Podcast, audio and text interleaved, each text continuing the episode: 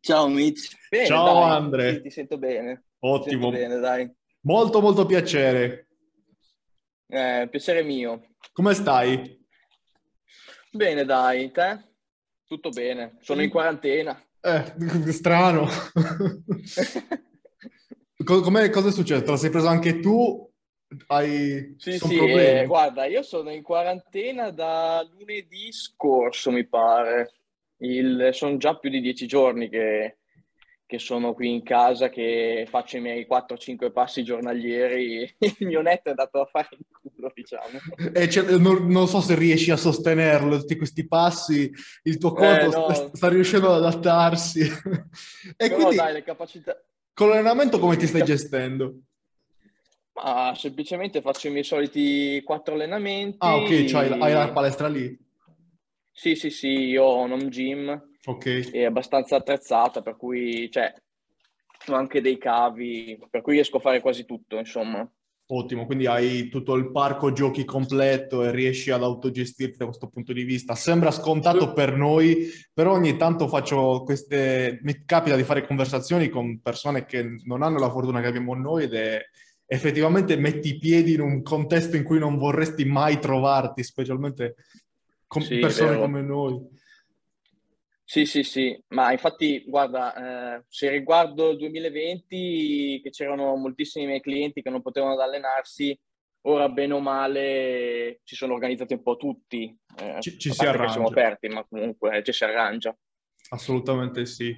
Oggi ti ho chiamato per, per parlare di, di, di, argomenti che ci interessano particolarmente, che piacciono a me, che piacciono a te, che piacciono un po' a tutti quelli che seguono anche questo podcast, immagino, se no non, capis- non capisco perché cacchio mi seguirebbero, eh, che sono essenzialmente la forza e l'estetica, creare un connubio tra questi due mondi particolarmente interessanti, particolarmente allettanti eh, tanto che entrambi alla fine dei conti abbiamo creato proprio due realtà eh, che sono distinte ma molto molto simili immagino. Io vado a parlare del team forza e muscoli, tu hai questo hybrid training, team hybrid, come, come ve lo definisci?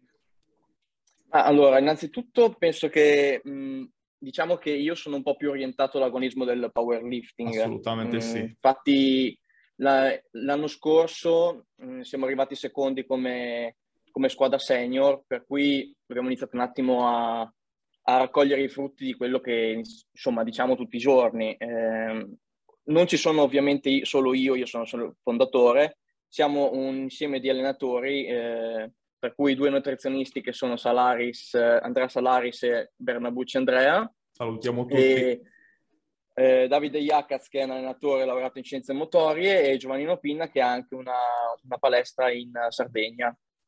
E, e, niente, Hybrid Powerlifting diciamo che eh, è nata nel 2018, mm, ci siamo classificati prima quinti e, e successivamente secondi, insomma questo è. Figo, hai fatto un punto determinante che mi stava sfuggendo effettivamente, ma che sicuramente eh, metterà un punto esclamativo importante durante l'episodio, che è quello del... Io la vedo un po' come un rapporto tra le due cose. Tu sei molto più percent... la percentuale da te è molto più alta verso l'aspetto performance, mentre verso, nel, nel mio contesto rimane un po' più bilanciata e comunque si, si sposta a seconda dell'individuo. È bello vedere che tu eh, usi l'approccio proprio per arrivare anche a livelli particolarmente alti, come stai evidenziando eh, proprio nell'ambiente del powerlifting, giusto?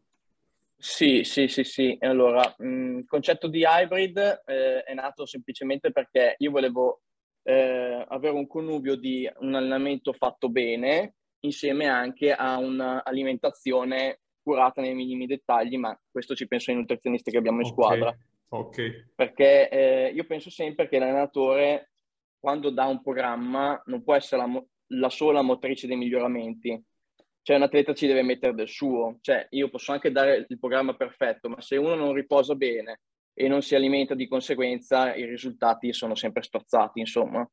Assolutamente d'accordo. Comunque eh, sappiamo bene, non voglio entrare troppo nell'argomento dati e raccolta dati, però sappiamo bene che effettivamente, però sappiamo bene che questi ultimi sono particolarmente influenzati anche da fattori esterni eh, che non solo sono deriv- derivati dall'allenamento, come hai detto tu, anche l'alimentazione sicuramente gioca un ruolo inf- importantissimo e, e tutto il, il, contesto creato dal recupero gioca un ruolo fondamentale eh, anche nella prescrizione. Nel momento in cui si va a prescrivere il protocollo si deve sicuramente tenere in considerazione queste, queste variabili. Quindi sicuramente eh, l'approccio a 360 gradi di, che comprende anche l'aspetto alimentare è, è determinante per avviare un, un processo costruttivo e utile a raggiungere un determinato obiettivo anche particolarmente elevato. Mi stai parlando di eh, posizioni particolarmente elevate in Italia, mi mette il secondo posto, giusto?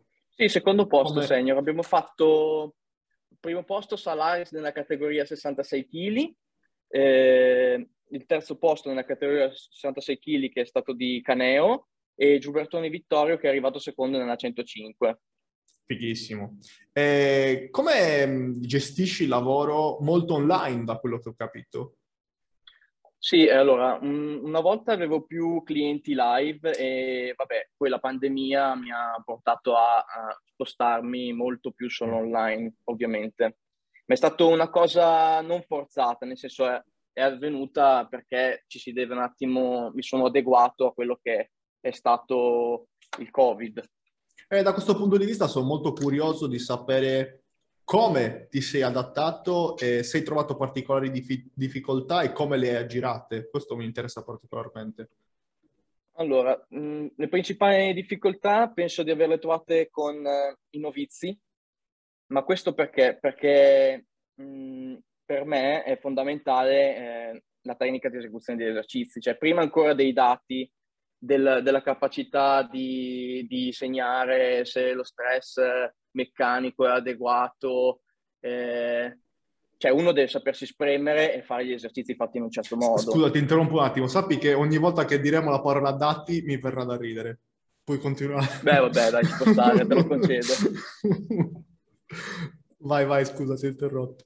No, no, ti dicevo, eh, semplicemente la, la difficoltà eh, principale con i novizi eh, in quanto mh, mm, non hanno un, uno schema motorio consolidato e per cui anche mh, mm, la selezione degli esercizi viene un po' meno, nel senso che se io ti metto uno squat, però ci sono 400 eh, errori tecnici, mh, mm, faccio più fatica io da allenatore. Cioè io posso anche spiegartelo a livello di video, ma non sarà mai come io se sono live lì, ci metto il triplo del tempo e, e niente, e semplicemente ho visto questo, questa difficoltà con i principianti, anche perché la capacità di, di spremersi sotto carico, mh, mm, te, un minimo te la devono insegnare, perché se uno dice, cazzo, oh, sono, sono, morto quando in realtà magari sei RP5, ti mancano ancora 5 ripetizioni che puoi fare in pressa, per esempio. Assolutamente d'accordo. Infatti ne parlo spesso con, eh, con le persone che seguo, proprio la, di arrivare a avere la, la, capacità di gestire la fatica, che anche quella è un'abilità da, da imparare, è un'abilità da, da affinare nel tempo. E spesso e volentieri trovarsi, anche semplicemente leggere un 3x10 di squat ti fa avere il fiatone, ti fa attivare il sistema simpatico sì, e puoi sì. scappare, correre come un demone eh, anche se a carichi relativamente bassi. Eh, però bisogna imparare proprio a gestirsi sotto questi aspetti, a um, capire che anche a gestire proprio il fiato, a, a, a um, attivare determinate abilità, potenziare determinate abilità che sicuramente ti torneranno utili nei, nei contesti in cui dovrai piano piano arrivare a raggiungere um, il tuo obiettivo. Sotto questo punto di vista si parla sempre di eh, accumulo, intensificazione picco, quindi da come hai reagito a quel 4, che ho detto 3x10, immagino che anche tu parta sempre da, da, dal costruire una base particolarmente solida. Sì, sì, sì. Allora, io programmo, allora, faccio sempre una distinzione di agonisti okay. per la forza e i non agonisti. I non agonisti eh, parto ovviamente da una fase ipertrofica, quindi molto aspecifica, selezionando molti angoli di lavoro rispetto, non so, all'uso prettamente dei fondamentali. Poi, mi spasso, poi passo a una, a una, fase di volume un po' più specifica e ovviamente intensifico. non è necessario uh, fare il picco non, nei non agonisti mm. e utilizzo la maggior parte del tempo per costruire massa muscolare, cosa certo. che invece eh, gli agonisti devo organizzare eh, i blocchi in base anche al calendario agonistico.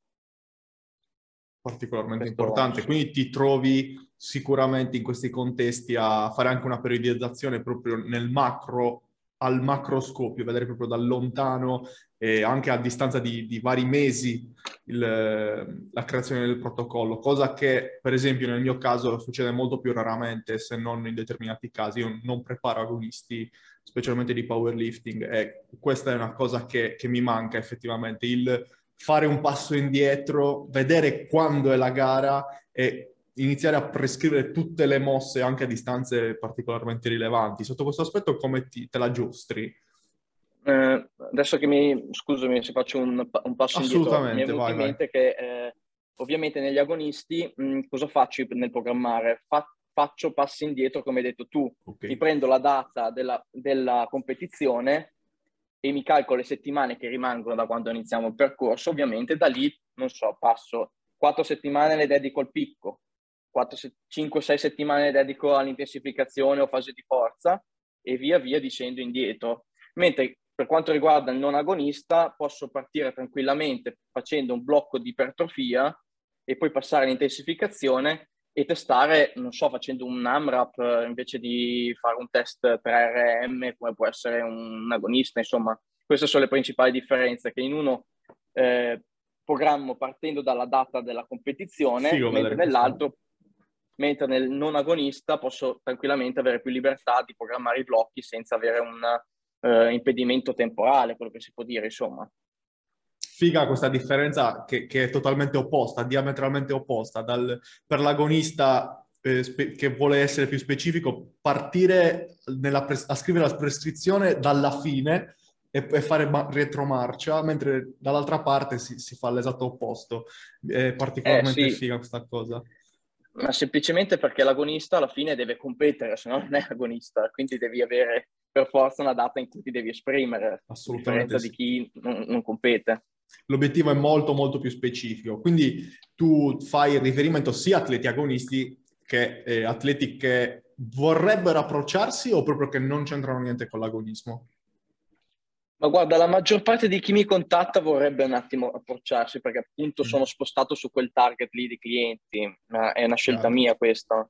Eh, ovviamente ho anche persone che non vogliono gareggiare, ma queste sono più eh, eh, situate nelle mie zone e, non, okay. e posso allenarli live. Chiarissimo. Eh, per quanto riguarda la... Mh, mm, mi hai parlato del fatto della difficoltà di gestire il cliente novizio online per eh, la questione del, della tecnica, dell'esecuzione tecnica. E quindi per quanto riguarda questo, immagino tu faccia i classici check video eh, periodici. Sì, sì, sì. Ti fai mandare il video sì, e lo analizzi eh, e cerchi di aggiustare in merito a questo. E giustamente il tutto risulta in, ehm, in tempi molto più dilatati per arrivare all'obiettivo di generare un determinato tipo di tecnica produttiva atta a raggiungere il determinato obiettivo. Esatto. E in merito a questo volevo chiederti che una delle domande che ti, ti fanno più spesso da quello che mi hai detto, che è appunto quello della tecnica, dell'esecuzione tecnica dell'esercizio e di quanto questa è rilevante al raggiungimento dell'obiettivo e qual è il range entro il quale è utile rimanere per fare in modo di, di, pensare che l'indirizzamento sia quello giusto oppure si, si, esce da questo range e allora tutta la programmazione va a puttana. Esiste questo range?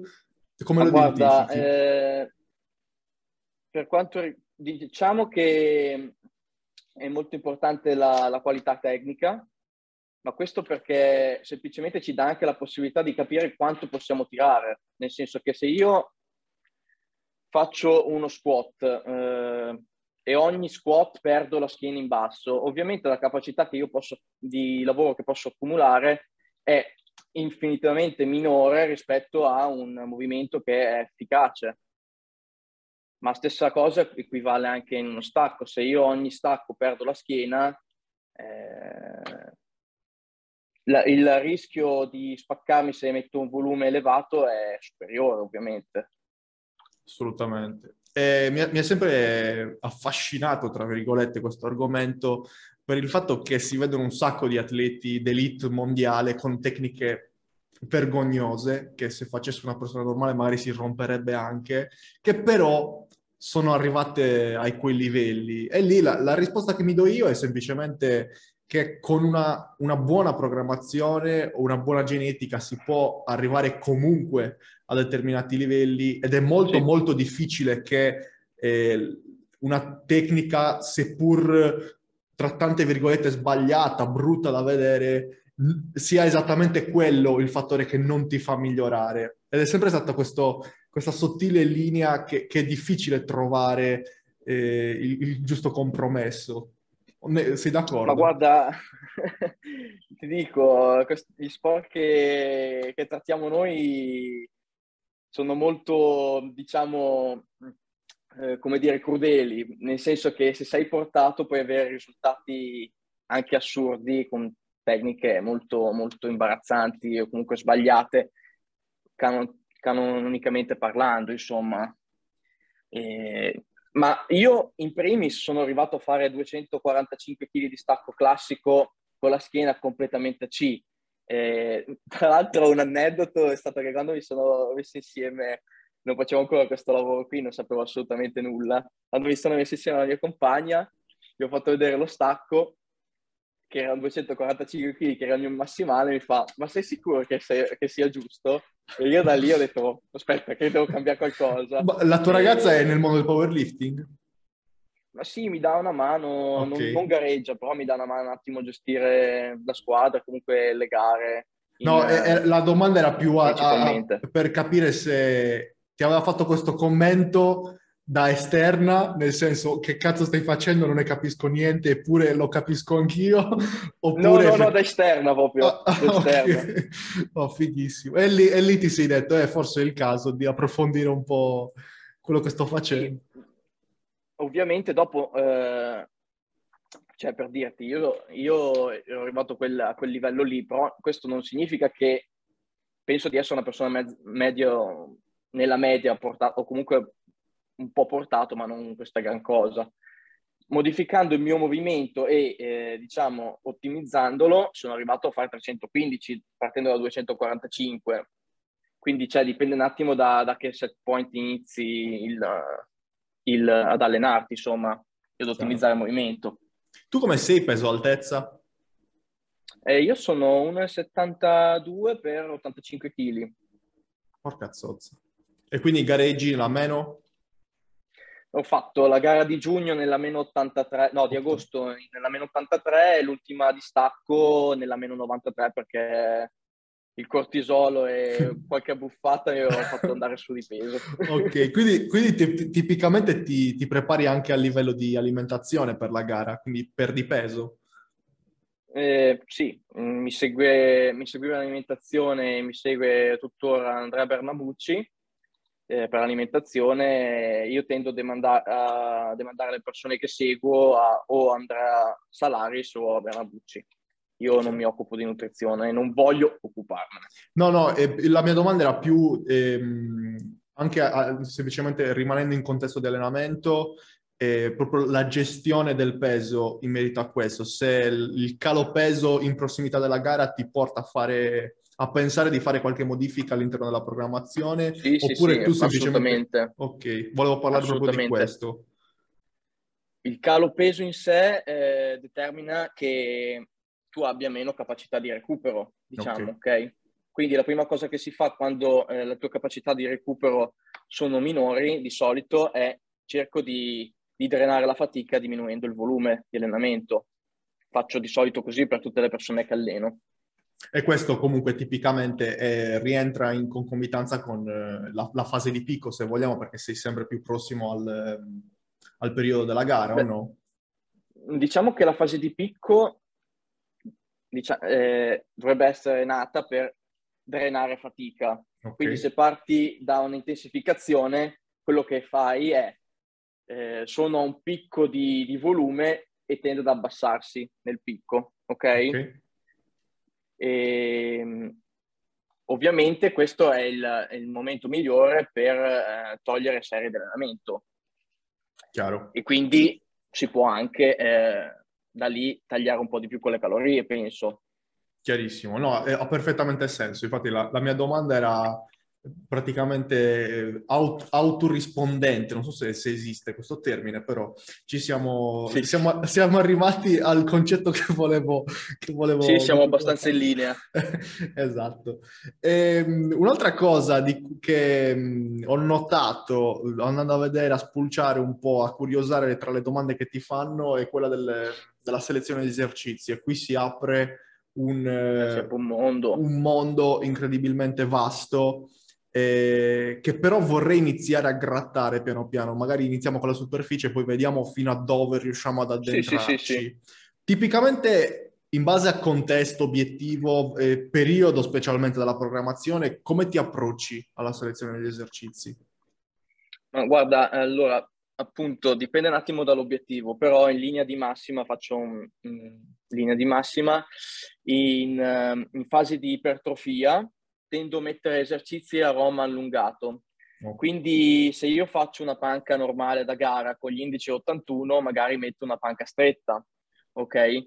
E se io faccio uno squat low bar che eh, sono tutto piegato in avanti, mh, la fase di ipertrofia può essere un, un, ottima per inserire uno squat ai bar e cercare di riequilibrare la forza dei distretti muscolari.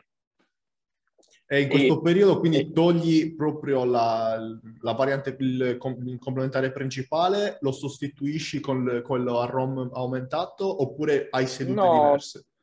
Dipende, dipende dal contesto perché se uno fa l'agonista ovviamente il gesto da gara non puoi toglierlo. Okay. Eh, anzi, anche in, in, ipertrofia comunque deve avere un, un certo um, valore, nel senso invece nelle persone non agoniste puoi tranquillamente anche toglierlo. Cioè. a parte che nei non agonisti non c'è un, un esercizio fondamentale. Esatto, okay? punto determinante. Ehm, per esempio, perché ti ho fatto questa domanda del togliere o non togliere verso l'agonista? Quando sei, un, per esempio, uno squat low bar, ho trovato essere, eh, aneddoticamente parlando totalmente, un esercizio particolarmente difficile da, gestire a range di ripetizioni più elevati, proprio eh, essendo sì, sì, sì. come setup più difficile da mantenere essenzialmente, quindi ti va a togliere magari lo stimolo che stai andando a cercare e ti affatica di più determinati distretti che non vorresti far affaticare. Eh, in quel caso lì, anche nell'agonista, glielo tieni comunque pur anche facendolo gestire a ripetizioni particolarmente elevate, oppure magari gli metti in una seduta quella stimolante, quella di volume, eh, di, della variante più semplice a ROM aumentato, e, tenendo invece il, il, la variante principale, il movimento principale a range di ripetizioni più alti, oppure tendi sempre a dargli tanto, tante ripetizioni anche all'altro? No, guarda, io mi trovo molto d'accordo con quello che hai appena detto tu, Infatti nelle mie programmazioni sia lo squad low bar per quanto riguarda lo stacco sumo eh, non lo metto mai a ripetizioni okay. elevate. Appunto perché è più difficile mantenere una buona tecnica. Soprattutto nello stacco sumo direi che l'aggancio fa quasi tutto sulla... l'aggancio di bacino fa quasi tutto sulla, sulla prestazione. Per cui anche solo, non so, fare 5-6 ripetizioni già è diverso rispetto a fare una, una doppia o una singola. Assolutamente sì, sono particolarmente d'accordo. Poi lo stacco... Per questo... È... Sì, scusami, Scusa, scusami. No, per questo motivo anche negli agonisti, eh, nella fase ipertrofica, se devo selezionare se c'è un high bar e un low bar, quasi sicuramente eh, l'high bar è quello ad alte ripetizioni. Chiaro chiarissimo, sono perfettamente d'accordo e dicevo che lo stacco poi è anche un, un argomento a sé, secondo me, è un esercizio a sé.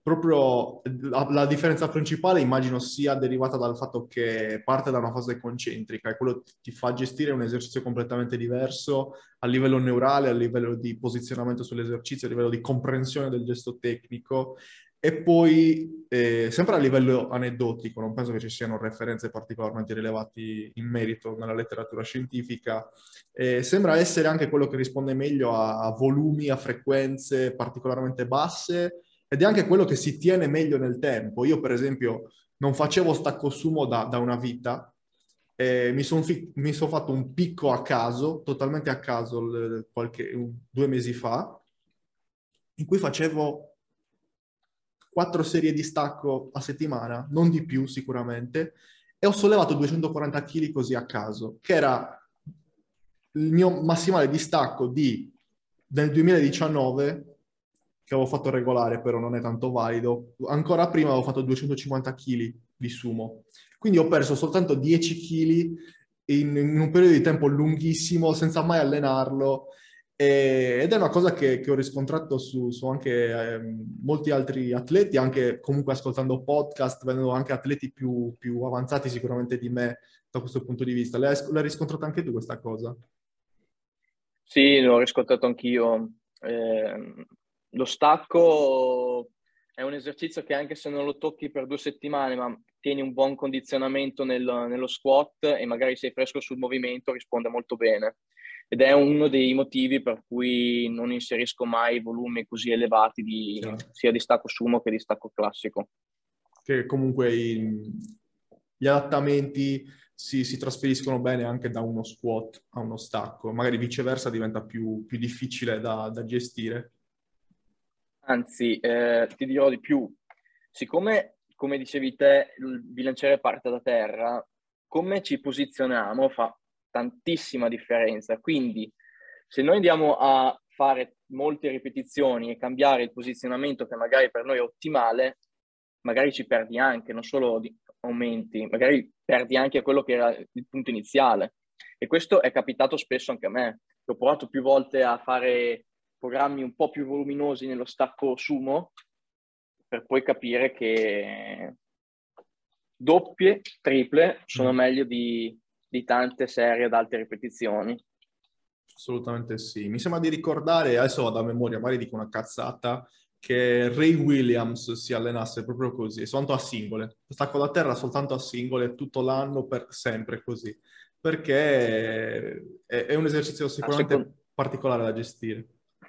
Secondo me deriva anche dal fatto del suo massimale, dalla mole fisica che era lui, nel senso che più sei grosso, eh, più è alto il massimale di riferimento e meno tu lavoro devi fare, diciamo. Poi Infatti considera... i ragazzi della 105-120 che faccio hanno molto meno volume rispetto alle categorie inferiori, ovviamente. Allora, però mi, mi stai stuzzicando tu adesso gestione dei dati, in base a, a in base a cosa eh, decidi di distribuire più o meno volume eh, intensità, comunque come gestire le variabili in base all'atleta che hai davanti. Ci sono dei paletti? Nella... Sì, sì, sì, ci sono. Ok. Adesso... Quali tieni in considerazione no. tu principalmente? Eh, parto da una premessa. Ok. Ok. Che per gestire questi dati, il percorso con l'atleta deve essere lungo perché mm. ovviamente tu parti da una base di volume e poi in un modo o nell'altro devi cercare di trarne eh, le conclusioni, ok? Assolutamente. Faccio un esempio, parto con un 105 e parto con un volume basso, questo non risponde, significa che il volume che io metto è troppo inferiore, ok? Chiaro. Vabbè, comunque, fatta questa premessa qua, sicuramente l'età di, biologica, il recupero di quante ore dormi, il tipo di lavoro che fai, eh, lo stato nutrizionale, ok? La tua capacità di recupero degli esercizi in quanto DOMS, c'è gente che risponde con moltissimi DOMS e gente che magari non so fa CrossFit e non ne ha neanche uno che viene dal CrossFit, ok? E, ehm, poi cosa mi viene in mente? Ovviamente infortuni pregressi, determinano anche quanta mole di lavoro puoi fare. Per esempio io che ho una contropatia rotulia, ovviamente lo, il volume di squat e di flessione di ginocchio non può essere come chi ha 20 mm. anni o 18 e sta da Dio. Ok? E, più o meno sono questi. Lo stress in generale anche comporta, comport- determina quanto, quanto puoi spingerti anche con l'intensità. Perché io ho visto gente sì. che è molto stressata de- sul lavoro, che portarli a, un'intensità eh, RPE 9 sempre, RPE 8 li porta a bruciarsi nell'arco di due o tre settimane. È bello fare queste constatazioni anche per dare una risposta più generica a tutte quelle persone che chiedono qual è il volume di allenamento ideale, qual è la frequenza ideale per il determinato esercizio. Il nostro dipende, non è dovuto dal fatto che siamo degli stronzi, che, che non vogliamo dargli spiegazioni o cose. Il fatto è che c'è bisogno di fare tanti passi indietro prima di, dover, prima di, di poter dare una risposta del genere eh, hai elencato sicuramente delle variabili molto, molto determinanti per dare questo tipo di risposta. Quindi è essenzialmente impossibile creare un, un, template che ti possa dare effettivamente tutte queste risposte. No, no. O, o, perlomeno hai fatto un altro punto determinante, è possibile dare questo template nel momento in cui tu vai a mettere i, i, il check ai box, ma quello che ti dà il template è un punto di partenza. Poi da quel punto di partenza sarai tu a dover aggiustare le, le cose nel tempo. Sì, eh, allora è impossibile determinare quanto è il lavoro ottimale se non conosci una persona. Assolutamente. Questo cioè, lo ridico anche per un'altra volta, ma è così. Cioè, alla fine ve l'hai chiesto. alla fine ci sono riuscito, lo sapevo. Alla fine ci sei riuscito. non, non, andiamo a parlare di Excel, però, promesso. Madonna di Dio. Quindi abbiamo trattato già due dei punti fondamentali che, di cui volevo parlare in questo episodio assieme a te, che è la selezione degli esercizi in base a contesto, obiettivo e periodo, e la, mm, l'importanza della tecnica del movimento. Adesso un'altra domanda che ho visto che, che ti viene posta un sacco di volte è quella del, del, della gestione dell'intensità del lavoro e di, della variabile principale che tieni in considerazione. Sei un, un promotore, tra tante virgolette, del, del, del, valore dell'intensità relativa, da quello che ho capito, o almeno dalle domande che ti sono state poste. E, Ma... e prima fra tutte definiamo questa diavolo di intensità relativa. Che cosa diavolo è? Ma l'intensità relativa è la, più o meno è la vicinanza di quanto siamo al cedimento, ok? Eh, si calcola eh, facendo l'intensità della serie diviso l'intensità del massimo mh, mm, numero di ripetizioni possibile per quella intensità. Per esempio, se io uso l'80% e io devo fare 5 ripetizioni, il massimo delle ripetizioni che fa per il numero di 5 è l'85%, faccio 0,8 diviso 0,85 e trovo l'intensità relativa, ok? Io l'utilizzo eh, per crearci delle progressioni, nel senso che se non c'è una progressione sull'intensità, magari nella settimana successiva c'è una progressione sull'intensità relativa. Faccio un esempio, eh, mm, 4 colpi al 75% è un'intensità eh, assoluta maggiore rispetto a 6 colpi al 70%, ma l'intensità relativa dei 6 colpi al 70% è maggiore rispetto alla serie del 75%. Chiaro, quindi alla fine fai, fai tanto lo schizzinoso per, per, per, parlare dei dati, però effettivamente questo è un, una variabile che tieni particolarmente in considerazione, essenzialmente da quello che ho capito, per capire se in settimana 2 hai fatto qualcosa di più rispetto che sì, in settimana 1. Eh, è fondamentale comunque tenere traccia di quello che stai facendo, dei progressi. Non ci sarà mai una settimana che che è molto minore rispetto a quella, su, successi- quella precedente, ok? Scusami, mi stavo sbagliando. No, figurati, figurati. È un casino ogni volta, senza avere delle cose di riferimento davanti è un casino. E, e quindi questo è un punto fondamentale che volevo fare. Si, un'altra domanda anche, anche, a me viene sempre spesso, spesso, non sempre, posta, è quella del come conto questo, come... ma la panca piana ti dà una serie, mezza serie per il tricipite, una serie completa per... Quello, la mia risposta a queste domande è sempre prendi la variabile che ti sta più simpatica e traccia sempre quella nello stesso modo.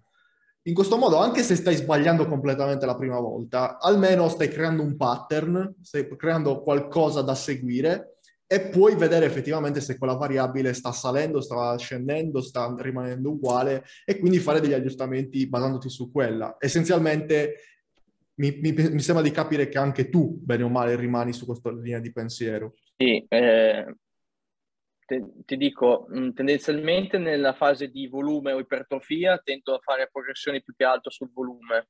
Eh, bravo. Mentre, mentre, in fase di intensificazione il volume rimane abbastanza uh, fisso, mentre c'è una progressione più sull'effort, cioè sull'intensità o intensità relativa, insomma. Chiarissimo. Okay? E dopo questa cosa qui, se uno è agonista, ovviamente da quel volume fisso lì dell'intensificazione tendo a, a tagliarlo per avvicinarci alla gara e Chiaro. ovviamente la performance deve salire se si abbassa la fatica. E fai la classica salita di intensità e discesa di volume. Esatto, sì. Per, sì, per arrivare al, al, cosiddetto picco prestazionale. E per quanto riguarda questo picco prestazionale, dato che abbiamo parlato di raccolta dati, e immagino che tu utilizzi questa raccolta dati anche per cercare di prevedere a un certo punto dove e sì, quando sì. sarà, arriverà questo picco prestazionale. Come ti muovi sotto questo punto di vista? Fai dei, dei cicli precedenti a priori per capire come funziona l'atleta? Ma guarda, eh, sto analizzando molto di più questo aspetto qua, ma questo mh, grazie anche all'uso dell'accelerometro, che non, alcuni abbiamo iniziato ad usarlo, e partendo da un microciclo, lo ripetiamo, vediamo quanto, quanto mi, si migliora nel, nell'arco delle settimane e da lì vediamo quando la, la prestazione decade. È una prova che sto provando, provando anche su di me, in modo un attimo per, diciamo, prevedere quando noi entreremo in picco di performance. Ok? Ovviamente poi se uno non ce l'ha, eh, si, si, cerca di fare un mesociclo preparatorio dove si vede in quanto tempo migliori. Ok? Chiaro. Eh, volevo chiederti, per mettere tutti sullo stesso piano, quando parliamo di accelerometro stiamo parlando di metri al secondo, quindi è, è, proprio il valore che ti dà questo accelerometro nel momento in cui inizia a calare, tu pensi che tu lo, lo fai riferimento al fatto che effettivamente se hai passato la fase di picco, lo gestisci in questo modo?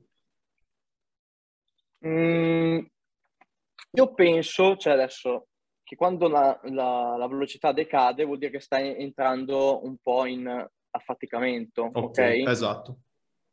Però eh, deve essere qualcosa di ripetuto, cioè Chiaro. non puoi fare riferimento alla singola sessione, perché magari, non so, quella serata lì, quella sera prima hai dormito poco e ovviamente eh, questo influenza la velocità del bilanciere, non è che è eh, fissa, ok? Eh, e non sei un robot ovviamente, per cui anche, non so, arrivi disidratato in palestra, la velocità cambia.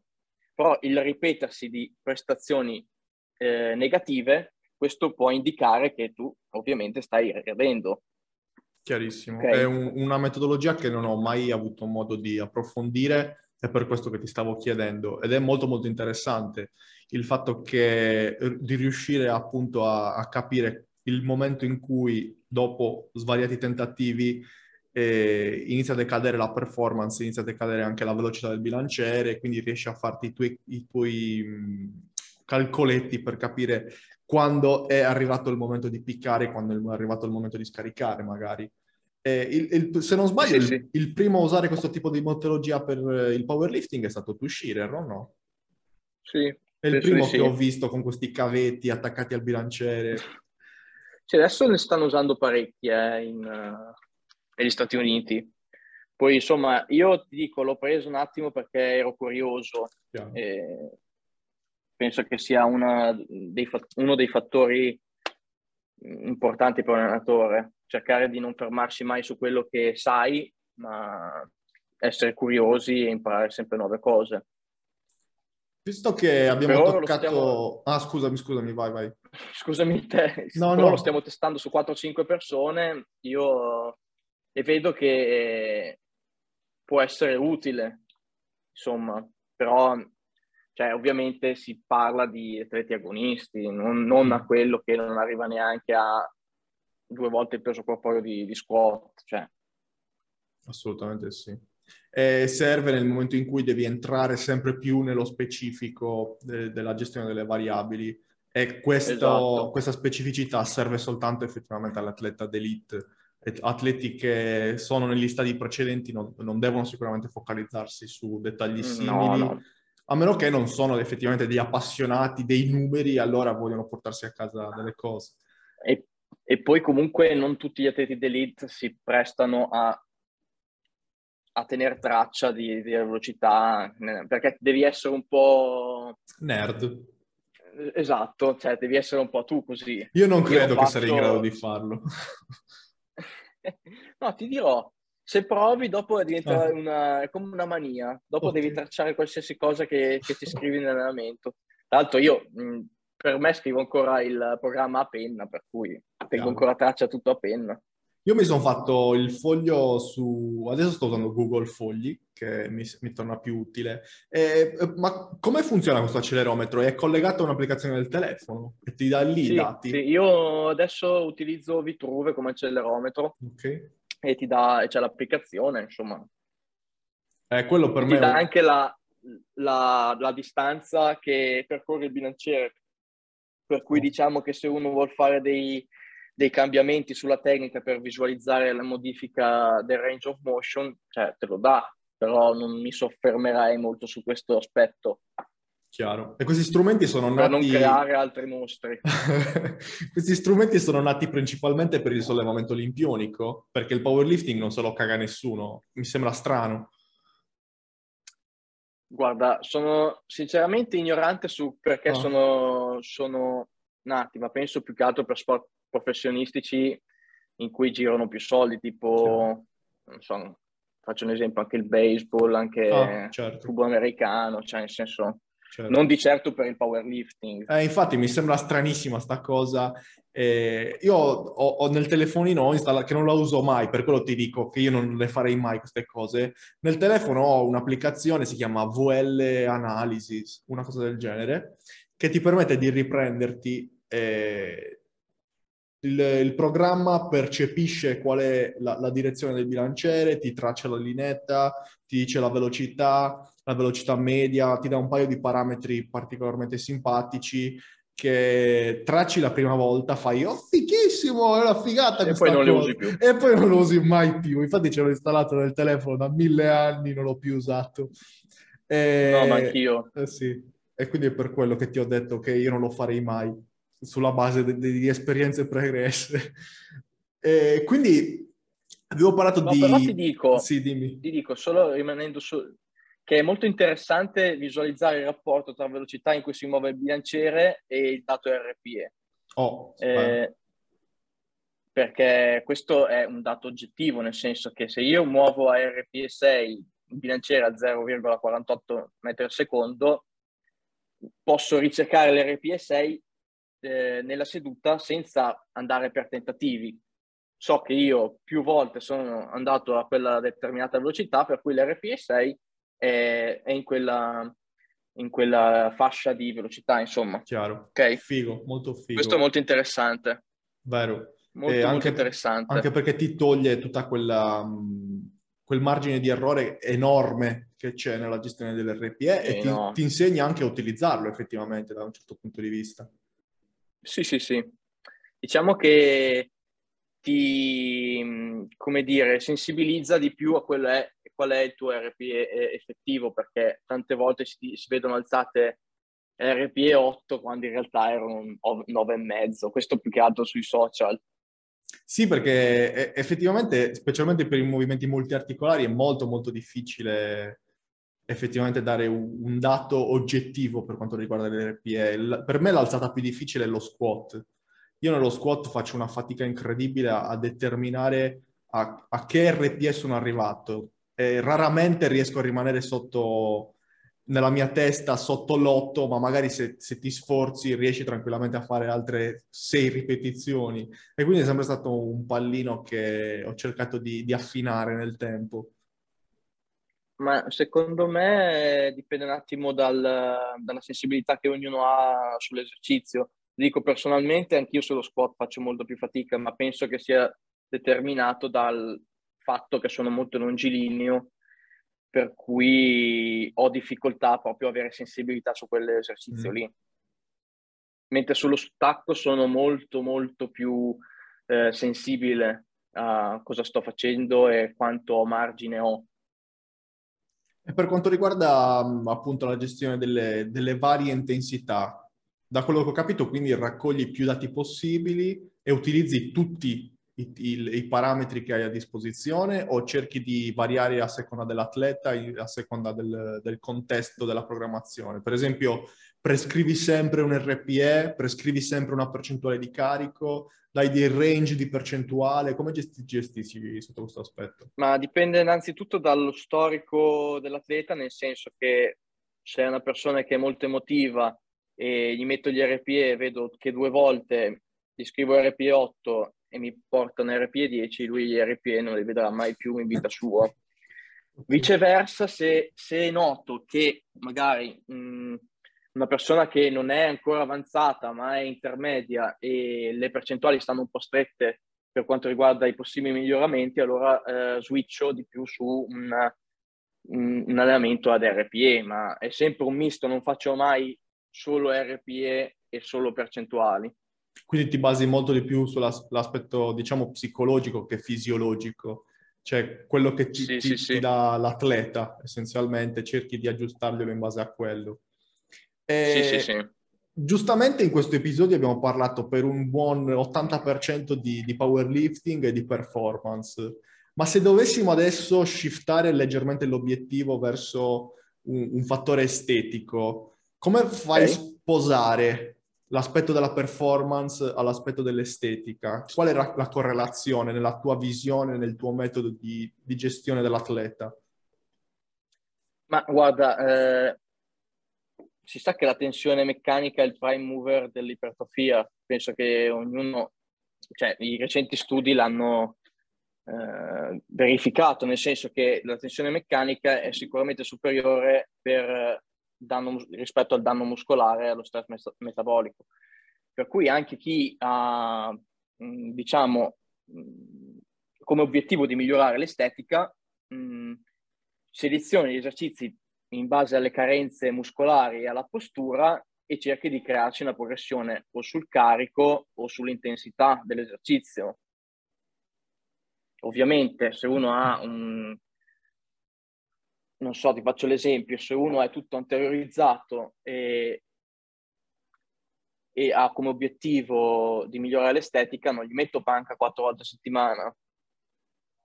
Anzi, è già buona se lo fa due volte o una. Dipende un attimo dall'obiettivo che ha una persona. Chiaro.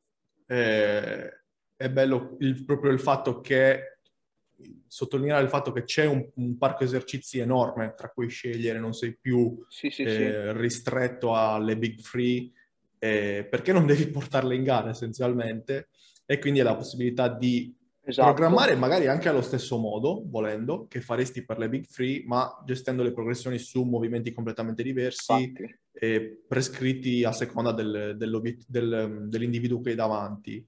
Eh, ho trovato essere questo un modo particolarmente interessante per aggirare il fattore di cui parlavamo prima del, della capacità di gestire l'affaticamento. Eh, è risaputo che, come dicevi tu, la tensione meccanica effettivamente è uno dei driver più importanti che, che portano allo stimolo ipertrofico. Ehm, ed è importante sottolineare che questa intensità, questa tensione eh, si raggiunge nel, nel suo, nella sua massima espressione poi di stimolo per effettivamente l'ipertrofia muscolare nel momento in cui ci, ci avviciniamo eh, in prossimità appunto del, del, cedimento, del cedimento, muscolare. Eh, questa gestione del cedimento muscolare è molto molto più difficile da sostenere a range di ripetizioni più alti e a carichi più bassi rispetto che il contrario, che è il contesto di cui, cui, di cui stiamo parlando questo, per, la, per, l'interezza di questo episodio. E quindi, secondo me, uno dei punti di forza di quello che può essere chiamata la metodologia di power, di power building, di, di spesso esiste lo strong, build, strong lifting, e uno dei punti di forza è proprio quello di bypassare quel, questo, questa, dov- questo dover per forza di cose imparare a gestire la fatica di, di, di alte ripetizioni e portarsi a casa comunque dei, dei, grossi benefici anche a range di ripetizioni più bassi. Sei d'accordo con me su questo, su questo aspetto? Il semplice... Sì, sì, sono, molto, eh, sono, sono esatto. molto d'accordo. Eh, comunque, Quindi non è che una, una, una, una disciplina è più, è più, figa dell'altra, soltanto che eh, magari una più, eh, abbraccia più individui, è più accessibile rispetto ad, all'altra. No, no, ma sono completamente d'accordo con quello che dici tu. Mm, anzi, non c'è nulla di fondamentale se l'obiettivo è eh, l'estetica. Io faccio sempre l'esempio che se uno eh, ha le spalle che sono dominanti e il petto che è indietro, molto difficilmente eh, riuscirà a avere un buon transfer sulla panca piana. Meglio lavorare più eh, con croci. Questo per avere un, un, esempio. Semplicemente se uno ha i quadricipiti debi, eh, deboli ma delle leve che non sono ottimali per lo squat, magari potrebbe essere più utile fare qualche serie in più di, di pressa piuttosto che ammazzarsi di volume sullo, sullo squat. Assolutamente sì. Eh, eh, e niente, questo più o meno e poi immagino che, che, che, riporti il pensiero comunque anche facendo di nuovo un passo indietro sull'atleta d'elite. Si, si dice sempre che il powerlifting è uno sport poco bilanciato, che costruisce degli, dei corpi poco bilanciati, però essenzialmente eh, basterebbe fare delle, delle, prescrizioni un po' più sensate sotto questo punto di sì, vista. Sì, sì, sì. Anche lavorare su, nel riscaldamento su attivare certi distretti, perché se uno ha diciamo che non riesce ad attivare i glutei e ha una, una, mobilità di caviglia che è eh, molto ridotta, eh, fai fatica a scendere verticale, quindi eh, reclutare al meglio la muscolatura della catena posteriore. Assolutamente sì. Andre, io penso che abbiamo trattato tutti i punti che ci eravamo prefissati e, e penso che abbiamo tirato fuori dei, dei, degli argomenti particolarmente interessanti. Sei d'accordo? Sì, no, mi sono trovato molto bene, è stata una bella chiacchierata. Non abbiamo parlato di Excel, quindi mi sono sforzato per andare a parlare di questi argomenti con te. No, ragazzi, allora, anche il programma migliore, se non vi fate il culo in palestra, non migliorate. Diciamolo, io rido e ho riso per tutto l'episodio, adesso lo posso dire, perché Andrea, prima di, di, di, di iniziare la registrazione, mi ha detto Mitch, non andiamo a parlare di tracciamento di variabili, di Excel, di cose del genere, perché mi sono rotto i coglioni. e io gli ho detto, sì. va, va, bene, va bene. e quindi alla fine, però, alla fine ci siamo arrivati. Indirettamente ci siamo arrivati. No, no, alla fine, alla fine si va sempre a fare lì. È inutile, ormai la mia Sì, figura... perché da nerd è inevitabile comunque. Perché comunque anche quella diventa un, un, un, nel, rientra nel contesto della passione per l'allenamento da un certo punto no, di no, vista. ma infatti va benissimo. Eh, quello che non voglio far passare è che ragazzi, io mi metto sempre nei panni dei, dei, ragazzi che mi seguono, quelli più che vogliono iniziare ad allenarsi nel powerlifting o nel bodybuilding.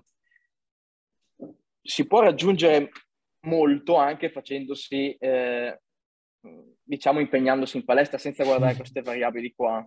Eh, cioè non bisogna arrivare a, a far vedere le, i movimenti ultra difficili, ok? Eh, cioè si può migliorare anche vedendo le cose più semplici all'inizio. Questo che non, non bisogna di, aumentare la difficoltà di quello che in realtà quando entri in palestra è semplice, ok? Sì, sono perfettamente d'accordo ed è, è il solito eh, il solito problema che si ha nel momento in cui ci si approccia a qualsiasi cosa, si cerca magari quella pillolina magica, si cerca quel tassello che esatto. ti manca, mentre invece non ti manca assolutamente niente, devi soltanto aspettare, devi soltanto fare esperienza, devi soltanto accumulare sì. lavoro. E, e, lì purtroppo è, è soltanto fatica, è, è fatica e dedizione alla causa e vedi in questo periodo vedi se effettivamente ne, ne, vale la pena di fare la determinata cosa e poi piano piano potrai approfondire sicuramente la, esatto. l'aspetto o ti delle affidi a qualche coach, cioè, cioè siamo in, ormai in tanti in Italia. Assolutamente per d'accordo. Cui bisogna andare in palestra a testa bassa a macinare e quando vedi che arrivi a un livello medio, medio ti affidi, insomma. Bello, molto, molto figo, molto produttivo. Mi è piaciuto un sacco conoscerti e fare questa, questa chiacchierata. Ti ringrazio, Andre. Mm, grazie a te, Mitch. Mm, è stato un onore poter partecipare al tuo podcast e spero che ce ne saranno altri in futuro. Assolutamente sì, ci basta trovare un argomentino, la fiammetta e noi ci iniziamo a buttare benzina come non ci fosse un domani e, e registriamo e parliamo per un altro, un'altra ora di, di, argom- di, altri argomenti. Quindi sicuramente sì. ti rimando a un altro episodio e saluto tutti gli, gli ascoltatori e i video spettatori e ci rivediamo sicuramente in un prossimo episodio. Ciao Andre, ciao a tutti. Ciao Mitch, ciao a tutti.